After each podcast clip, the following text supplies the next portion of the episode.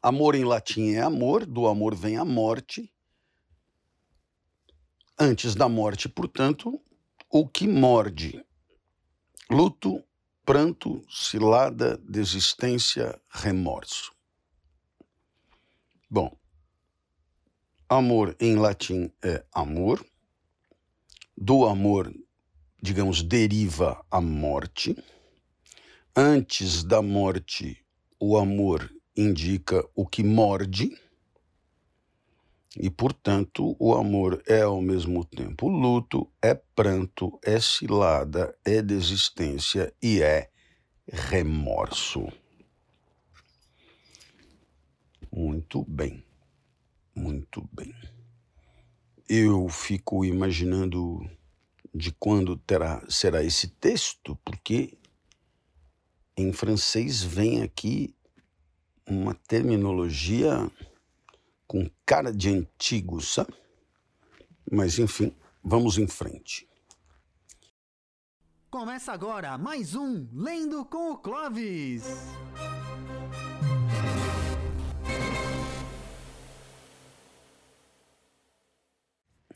Lendo com o Clóvis. É patrocínio do Bradesco. A obra O Vermelho e o Negro, Le Rouge et Le Noir. Stendhal, o capítulo é o 15. Vamos enfrentá-lo sem medo. Tomara que o final de semana tenha sido cheio de momentos alegremente inesperados. Eu não sei se o tomara não é uma expressão que nos remete necessariamente ao futuro, né? Tipo, tomara que chova 3 dias sem parar. Tomara que tenha sido, porque o tomara pode indicar. O tomara é ligado à esperança, e a esperança ela tem por objeto o futuro, mas pode ter por objeto o presente e o passado, desde que ignorados. Tomara que tenha sido. Eu torço para que tenha sido. Eu auguro que tenha sido. O que não faz sentido é um tomara sabendo o que aconteceu. Isso não faz sentido. Mas o tomara indica uma esperança e, como toda esperança, na ignorância. Então, não me saí tão mal assim. O título, O Canto do Galo. O Canto do Galo, Le Chant du Coq. Se Julien tivesse um mínimo da habilidade que gratuitamente achava ter, eu diria, se Julien tivesse um décimo da habilidade que, sem muita razão, ele achava que tinha, poderia ter se aplaudido no dia seguinte em razão do efeito produzido por sua viagem a Verrières. No final, ele não se aplaudiu pelo efeito, mas deveria ter se aplaudido, porque provavelmente o efeito foi muito positivo. E um efeito positivo costuma ser um efeito muito alinhado ao que se pretendia ao agir. Sua ausência fizera suas gafes ser esquecidas. E aí é bem legal, porque você vaza e um grande mérito de você não estar é você não errar. Já reparou como a gente costuma ser indulgente e generoso com pessoas que moram longe, né? Meu filho, por exemplo, meu filho vai dar 1 ano que ele está em Amsterdã. E, nossa, incrível, né? Porque como a gente está longe das gafes, dos erros, das ponderações inadequadas, das iniciativas desastradas, então... E como a gente muito mais erra que acerta, de uma maneira geral, a ausência não é má. Naturalmente que se radicalizássemos esse modo de pensar, chegaríamos na morte. Na morte é difícil você despertar raiva, cólera, ira, tristeza, etc., estando morto, a não ser por intermédio de alguma coisa que está no teu lugar, como a lembrança que as pessoas têm de você, etc. Mas aí sempre haverá a desculpa que a causa está no outro, não é propriamente você. Na contramão disso, eu me lembro de um amigo que dizia sempre, referindo-se à vida familiar e matrimonial, ele dizia sempre, eu calado já estou errado. E aí então, essa tal de ausência, nem mesmo ela resolvia os problemas desse meu amigo. De qualquer maneira, é aqui o esquema. Sua ausência fizera suas gafes serem esquecidas, né? Son absence avait fait oublier ses gaucheries. Gaucherie seria esquerdices, né? Um comportamento esquerdo. Na literatura jurídica vi várias vezes isso, né? Um comportamento esquerdo como um comportamento desajeitado, desalinhado, torto, repreensível. Bom,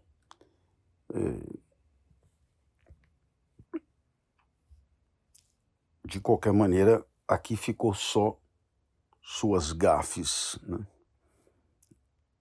Serem esquecidas. Naquele mesmo dia, continuou irritado. Não deveria ter ficado irritado, porque no final das contas, deu tudo certo. Todos os erros que ele cometera tinham sido esquecidos. À noite teve uma ideia ridícula e comunicou a Madame de Renal com rara bravura.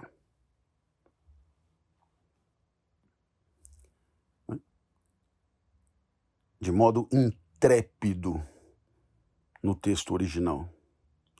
Assim que se sentaram no jardim, sem esperar que escurecesse o suficiente, Julien aproximou a boca da orelha dela, approcha sa bouche de l'oreille de Madame de Renal e, arriscando-se a comprometê-la horrivelmente, falou: Madame, esta noite, às 2 horas, irei ao seu quarto. Preciso lhe dizer uma coisa. Julien tremblait. Temia que seu pedido fosse recusado.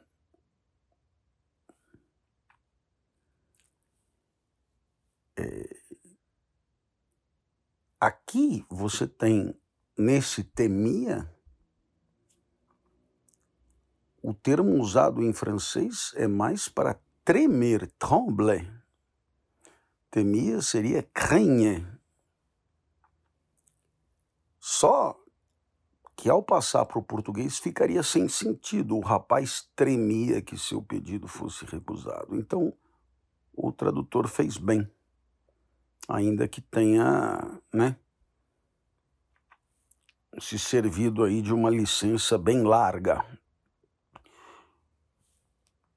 Seu papel de sedutor pesava-lhe tão terrivelmente que, caso cedesse à sua tendência natural, ficaria trancado no próprio quarto durante dias, mantendo as duas mulheres fora de vista.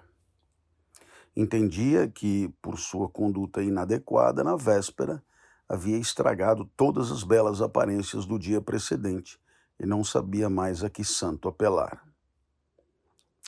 É interessante porque ele diz aqui, caso cedesse à sua tendência natural, quer dizer, ele tinha um conhecimento de si. E ele sabia o quanto era custoso para ele botar em prática o seu plano, suas estratégias, né? Ele sabia que se fosse deixar a coisa no curso tranquilo das águas, ele ficaria trancado no próprio quarto durante dias e nada aconteceria. Ele sabia que, por sua conduta inadequada na véspera, ele havia estragado muita coisa. Madame de Renal respondeu com verdadeira indignação, sem exagero algum, ao aviso impertinente que Julien ousou lhe dar. Ela reagiu com verdadeira indignação, e a palavra indignação não é nada exagerada, né?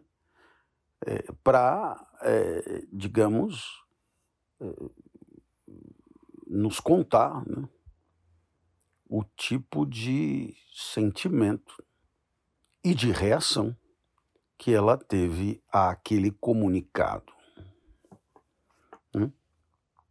Isso é muito legal, porque no final das contas o que o autor quer dizer é o seguinte, quer dizer, ela não teatralizou nada, ela estava realmente indignada. Ele julgou ver desprezo na resposta dada em voz baixa. Teve certeza de ouvir as palavras, só faltava essa.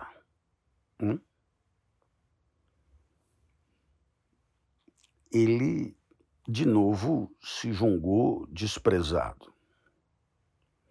Ele, de novo, se sentiu humilhado. E ele teria ouvido as palavras... Ele teria ouvido as palavras...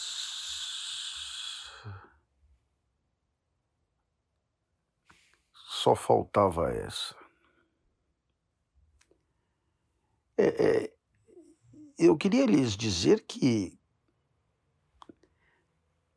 essa expressão, só faltava essa, não consta do original, tá? O que consta do original é a palavra fi, né? E faire fi é mesmo desdenhar. Mas o só faltava essa é uma atualização exagerada do texto, no meu modo de ver, mas com a desculpa de ter algo a dizer aos meninos, Julien foi ao quarto deles. Na volta, sentou-se ao lado de Madame d'Herville, longe de Madame de Renal. Privou-se assim de qualquer possibilidade de segurar-lhe a mão. A conversa fluiu séria. E Julien se saiu muito bem em alguns instantes de silêncio, durante os quais fez sua imaginação trabalhar. E ele pensando com ele mesmo, eu poderia inventar uma bela manobra para forçar Madame de Renal a me oferecer os sinais óbvios de afeição que me fizeram acreditar há 3 dias que ela era minha. Eu poderia inventar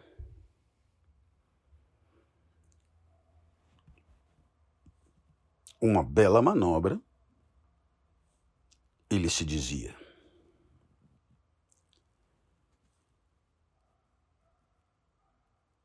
Para forçar Madame de Renal a me oferecer, a manifestar os sinais óbvios de afeição que me fizeram acreditar há 3 dias que ela era minha, que ela était à moi. É interessante porque o tradutor recorre às aspas toda vez que Julien pensa consigo mesmo, né? Comunicação intrasubjetiva. Né? E ele, com isso, se dispensa do recurso, eu poderia inventar uma bela manobra, ele se dizia, né? Para forçar Madame de Renal, etc. É um recurso. Né? Um recurso outro que provavelmente o autor mesmo jamais usaria, essa história das aspas, porque, de uma certa maneira, você confere aqui uma dimensão direta, né, de discurso que não é exatamente a pretendida pelo autor. O rapaz estava extremamente desconcertado diante do estado quase desesperado em que se metera. No entanto, nada o teria deixado mais embaraçado que o sucesso.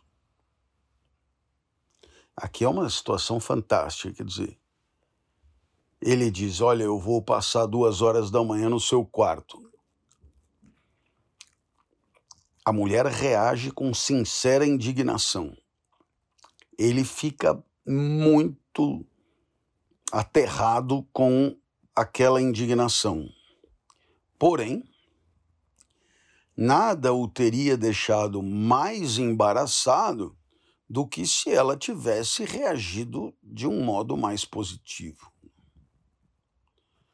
Quando se separaram à meia-noite, seu pessimismo o fez acreditar que era alvo do desprezo de Madame d'Herville e que sua situação diante de Madame de Renal não era melhor. No final das contas, quer dizer, o nosso amigo Julien, que aqui é apresentado como pessimista,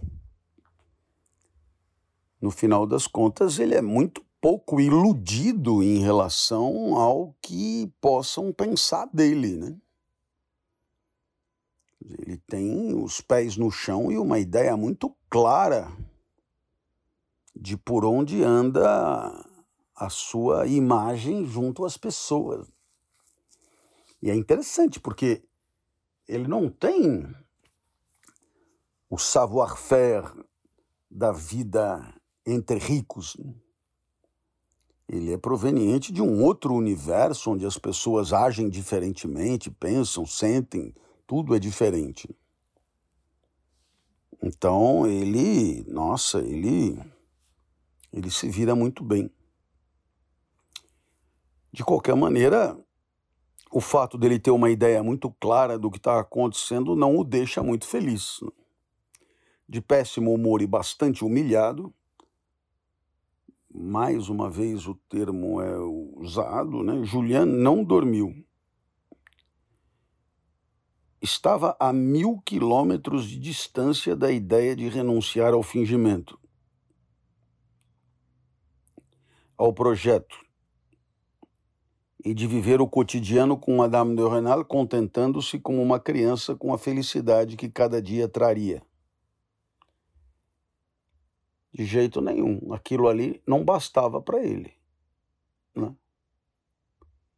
Ele queria mais de Madame de Renal. Ele queria, digamos, a sedução plena. E como consequência disso, que ela se entregasse plenamente a ele, como faria uma amante, né?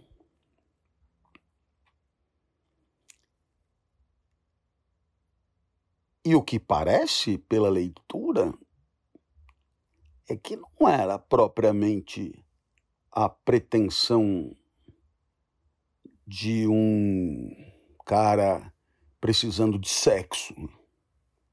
É muito mais do que isso. É um cara que tinha nessa conquista um acerto de contas classista mesmo, né? de relação rico-pobre, né? Quebrou a cabeça inventando manobras astuciosas para logo em seguida descartá-las como absurdas. Estava inseguro, né? Sentia-se infeliz ao extremo quando o relógio do castelo soou 2 horas. O som o despertou como o canto do galo acordou São Pedro. Bom, eu não sou um profundo conhecedor da vida dos santos e, portanto, eu não tenho exatamente muita ideia de como o canto do galo acordou São Pedro. O que eu sei é que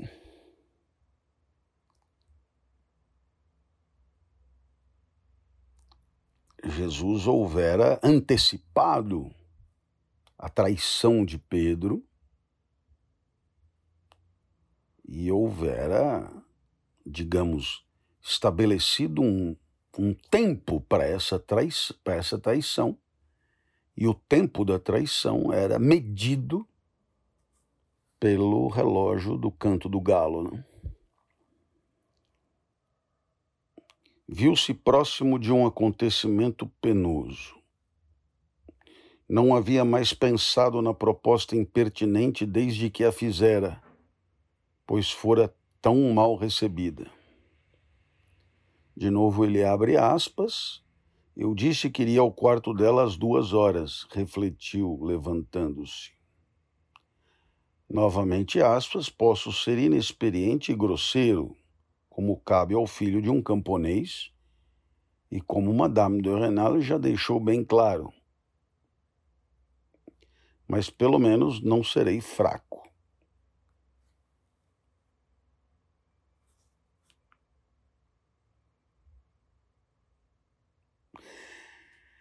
Quer dizer, eu posso ser grosseiro e inexperiente, como seria de se esperar de um filho de um camponês, e como Madame de Renal já deixou bem claro que, de certo modo, é isso que ela espera mesmo dele, né? Não espera no sentido de esperança, mas espera no sentido de que é um pouco isso que é esperado, né? É um pouco isso que é o óbvio, é um pouco isso que é o não surpreendente. Então ele pode ser inexperiente, grosseiro, mas pelo menos ele não será fraco. Julien tinha razão em congratular-se por sua coragem. Jamais se impusera uma tarefa mais difícil do que essa. Ao abrir a porta, tremia tanto que seus joelhos perderam a força. Precisou apoiar-se na parede. Bom, o tremor é medo. O medo tem como causa cogitações que, se convertidas em realidade, poderão ser profundamente entristecedoras, e era isso que tinha como mapa afetivo esse efeito sobre a sua estabilidade corpórea. Estava descalço. Foi até o quarto de Monsieur de Renal, encostou a orelha na porta e o ouviu roncar. Ficou desolado. Não tinha mais pretexto para não ir ao quarto dela. Se ele tivesse acordado, ele poderia ele mesmo dizer para ele mesmo que seria imprudente demais e ele não teria que passar por aquele perrengue. Não tendo mais desculpa, só restava enfrentar. Não havia, portanto, nenhuma justificativa racional que fosse aceitável por ele para abortar o projeto. Mas, por Deus, o que faria lá? Não tinha plano algum. E mesmo que tivesse, estava tão perturbado que não conseguiria levá-lo a cabo. Por fim, sofrendo mais do que se estivesse caminhando para a morte, entrou no pequeno corredor que levava ao quarto de Madame de Renal. Abriu a porta com mão trêmula, fazendo um barulho assustador. Havia luz. Uma pequena lamparina acesa na lareira. Uma inesperável e desagradável surpresa. Ao vê-lo entrar, Madame de Renal saltou da cama de imediato.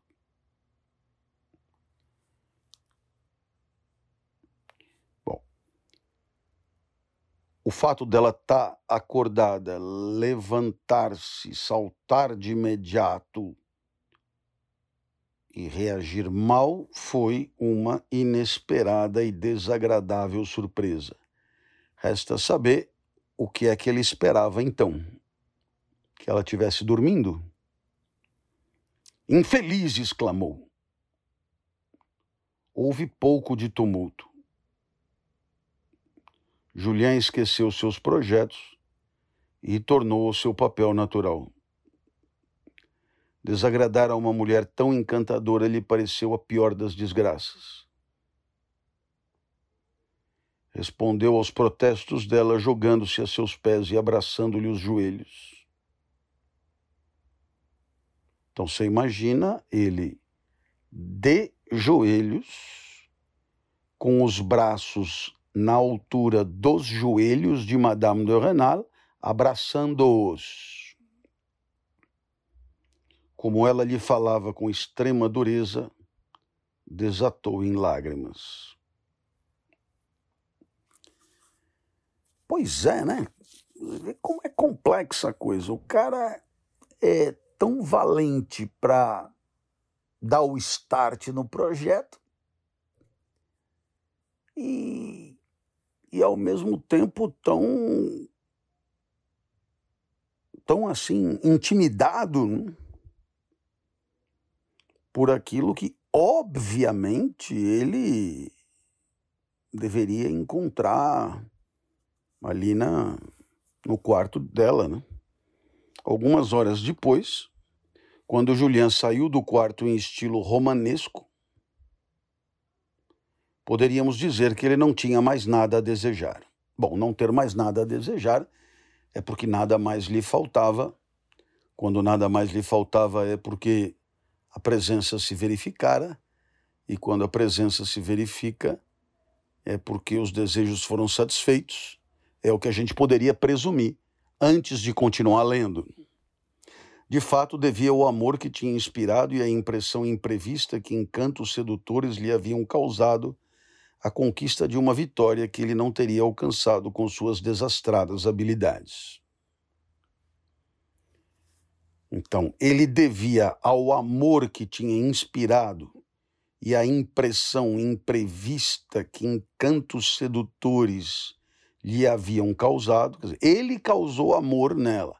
Ela causou nele uma impressão imprevista, né, que encantos sedutores lhe haviam causado. Então, graças a esse amor e a essas impressões de encanto, que ele deve a conquista de uma vitória que ele jamais teria alcançado só com as suas desastradas habilidades. Nos momentos mais doces, porém, vítima de um orgulho bizarro, fingiu desempenhar ainda o papel de um homem acostumado a subjugar as mulheres. Fez esforços incríveis para estragar o que possuía de gentileza. em vez de concentrar-se nos arroubos que provocava e nos remorsos que destacavam sua vivacidade, a ideia do dever continuou presente diante dos seus olhos. Ele temia um remorso terrível e um ridículo eterno caso se afastasse do modelo ideal que decidira seguir. Quer dizer, no final das contas, você tem no mesmo Julien ternura, carinho, encantamento, vontade de agradar, né? E você tem também nele o quê? Você tem um papel a desempenhar, uma estratégia, um plano, uma canalice, etc. E ele fez um esforço imenso para matar o que havia de genuíno em nome do triunfo do que havia de estratégico, com medo, né, de um remorso terrível e de fazer papel de ridículo caso ele cedesse à pouca ternura ou à ternura que ele tinha por Madame de Renal. Em uma palavra, o que tornava Julien um ser superior era precisamente o que o impedia de desfrutar da felicidade a seus pés. Não era para estar gostando, era para estar subjugando. Aquilo era um empreendimento. Aquilo não era para ele, não era para curtir. Aquilo era estratégico, não era prazeroso. Aquilo era vida instrumental, não é vida feliz, que vale por si mesma. Era como uma mocinha de 16 anos com faces frescas e rosadas que, para ir ao baile, comete a loucura de usar rouge. Bom, Stendhal... O que ele fez foi contar o resultado do negócio 4 horas depois. Agora, ele volta e retoma a entrada no quarto. Esse ida e volta no tempo, jogando o leitor um pouco para frente, um pouco para trás,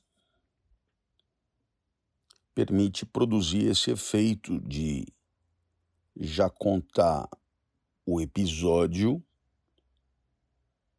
com o resultado sabido.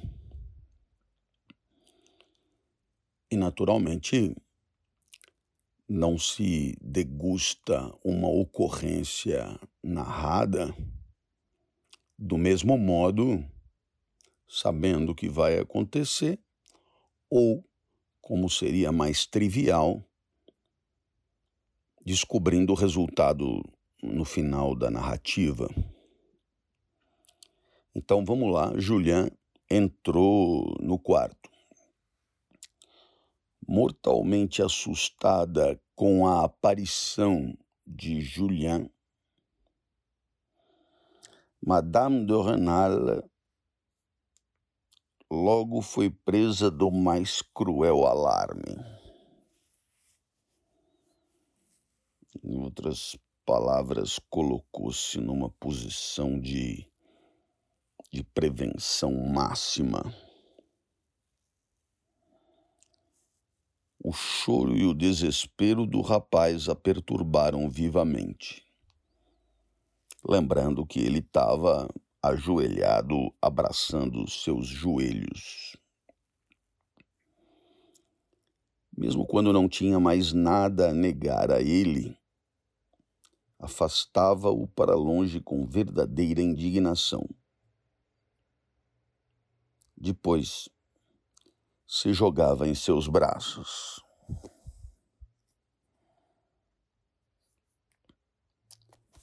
Nada de ensaiado transparecia em sua conduta.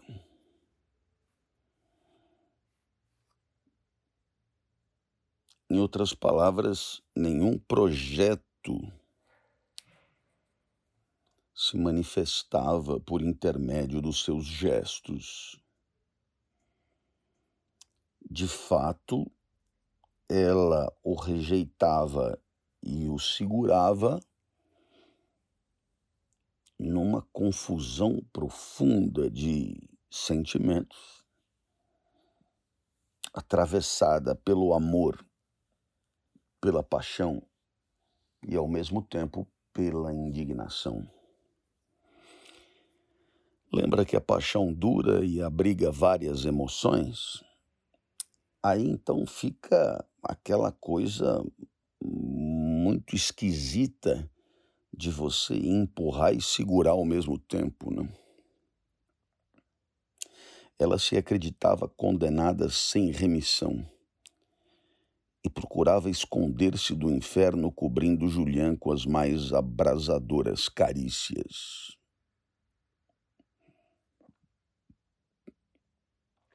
Elle se croyait damnée sans rémission et cherchait à se cacher la vue de l'enfer en accablant Julien des plus vives caresses. Ela se acreditava condenada sem remissão e procurava esconder-se do inferno, cobrindo Julien com as mais abrasadoras carícias. Em outras palavras, nada teria faltado ao nosso herói, nem mesmo uma sensibilidade ardente na mulher que acabara de possuir, caso tivesse sabido desfrutar dela. Nada teria faltado a ele, se ele tivesse sabido desfrutar daquele momento, regozijar daquele momento, se entregar àquele momento, viver um instante de gozo e de prazer genuíno, curtir o instante pelo instante. Não teria faltado nada se ele tivesse sabido, né? Se ele tivesse sabido fazer isso.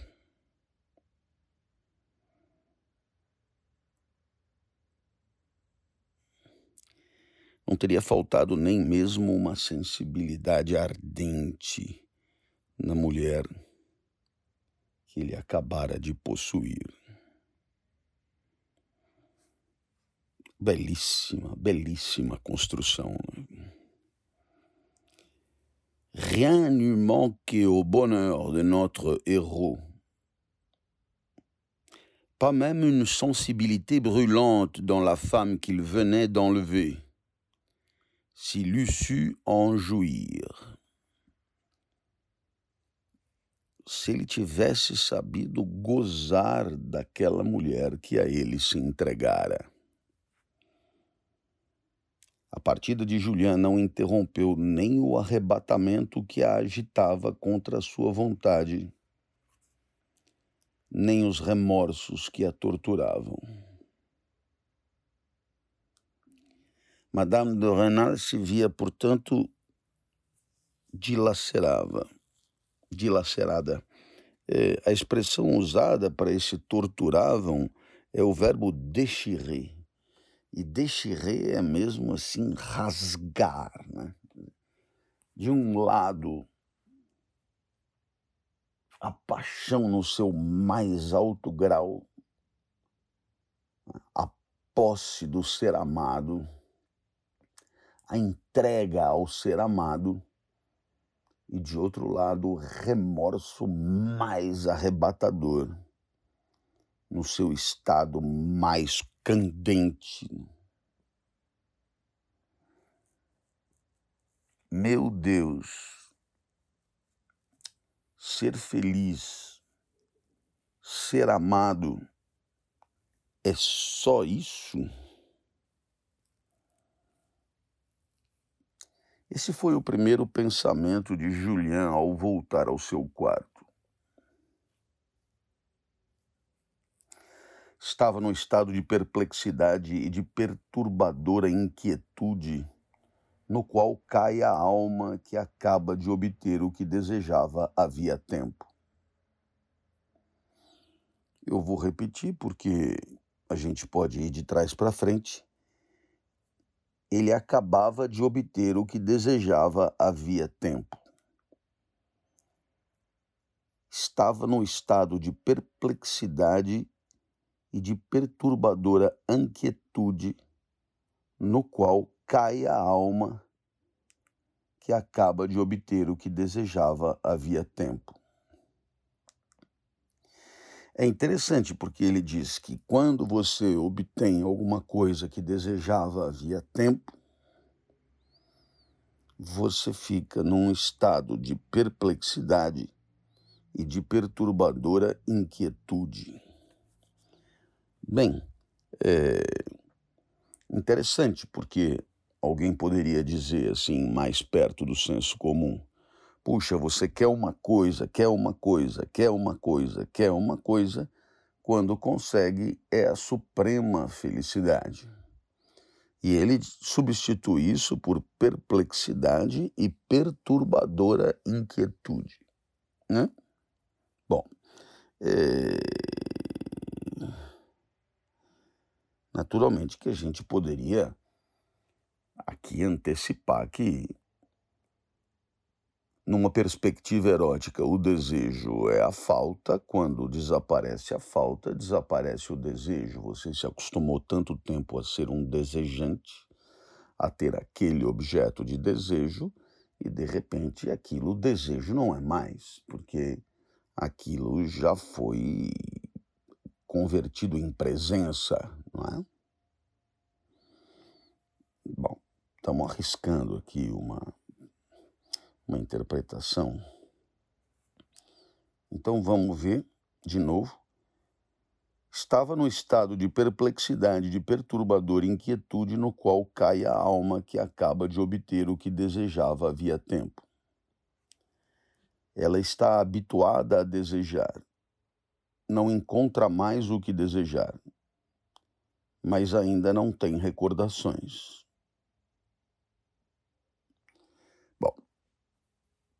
Tenho a impressão que a nossa tentativa foi mais ou menos na linha do que o autor queria sugerir. Desapareceu. Ele estava habituado a uma coisa que agora se foi, destruído pela presença. Mas ele sugere que, normalmente, esse desagrado da perda do objeto do desejo pela presença, ele é substituído por lembranças. Lembranças a respeito dos momentos de desejo mais ardente, lembranças dos momentos de como esse desejo foi satisfeito, lembranças, a conversão da vida em narrativa. E ainda não deu tempo. Então, ele não tinha nem o desejo, mas, pelo menos, não o desejo da posse inaugural daquela mulher. E ele não tinha também nem uma narrativa pronta a respeito daquilo. Então, ele estava meio esvaziado. Né? É interessante porque as razões pelas quais Julien parecia desejar Madame de Renal e possuí-la pela primeira vez, nada tem a ver com o famoso tesão de pegar uma mulher que você quer pegar, né? Ou, se fosse a situação inversa, o tesão de pegar o homem que a mulher quer pegar, etc. e tal. Não é isso, né? E é gozado, porque não é um desejo tesão, né? Não é um desejo paixão, como o de Madame de Renal.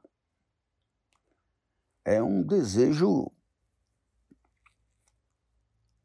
que vem do do sentimento de inferioridade, da dominação simbólica, do rancor, da revolta da sua inferioridade. E aí, né, vamos combinar que o sexo tem belezas que poderiam bem ir além de toda essa negatividade, né? Mas, enfim. A alma está habituada a desejar, não encontra mais o que desejar, mas ainda não tem recordações. Como um soldado ao retornar de uma parada militar, Julien ocupou-se a repassar com atenção todos os detalhes da sua conduta. Será que falhei em alguma coisa que devo a mim mesmo? Desempenhei bem o meu papel? E qual papel? O de um homem acostumado a ser brilhante com as mulheres. Quer dizer, no final, há uma questão em Julien interessante, né? Que é a preocupação com a construção de uma identidade a partir das próprias iniciativas, né? A construção de uma identidade, mas a construção de uma identidade no interior de um circuito muito limitado de pessoas, né? Quer dizer, a preocupação dele é justamente a respeito da nota que ele ia receber. É certo que, em qualquer circunstância, muitos amantes se perguntam a respeito da qualidade do seu desempenho, da maior ou menor perfeição da sua performance.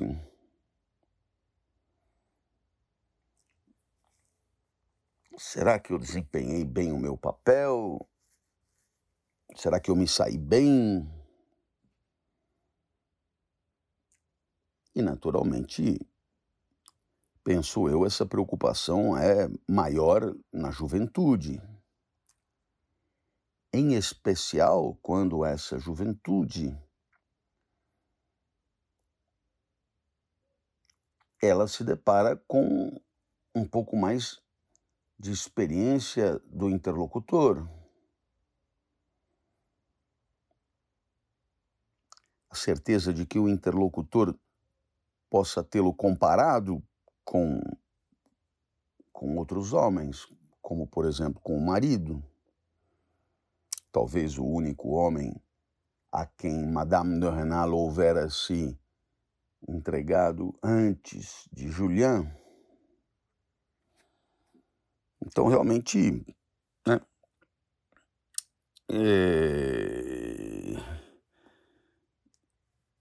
Julien está nessa, né? De não saber se saiu bem.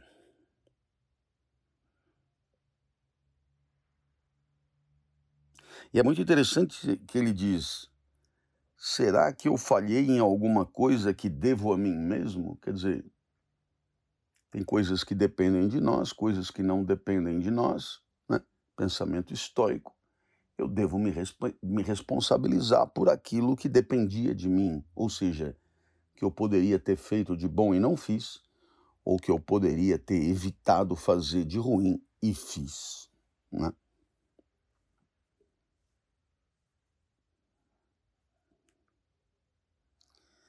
Pois muito bem, nós chegamos então a esse final do capítulo 15,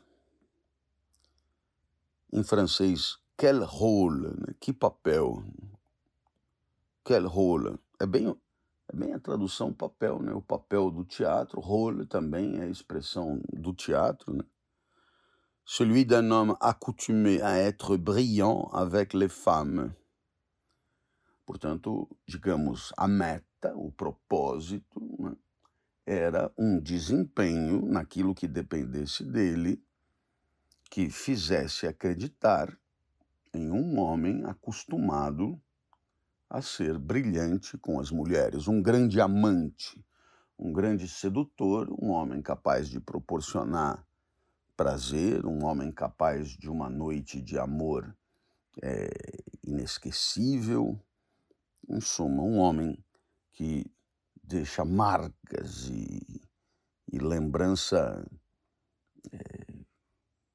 maravilhosa daquele encontro junto à sua parceira. Né? Então, eu penso que a gente viu aí o capítulo 15 com muita graça, com muito interesse, e para essa segunda-feira tá lindo, porque o nosso compromisso é de, na quarta-feira, só para aqueles que gostaram muito disso aqui, na quarta-feira invadirmos o capítulo 16. O certo é que você não pode esquecer, daqui para frente, o preceptor que mora na mesma casa do casal, que cuida das crianças e ensina as crianças, Julien Sorel, filho de serralheiro.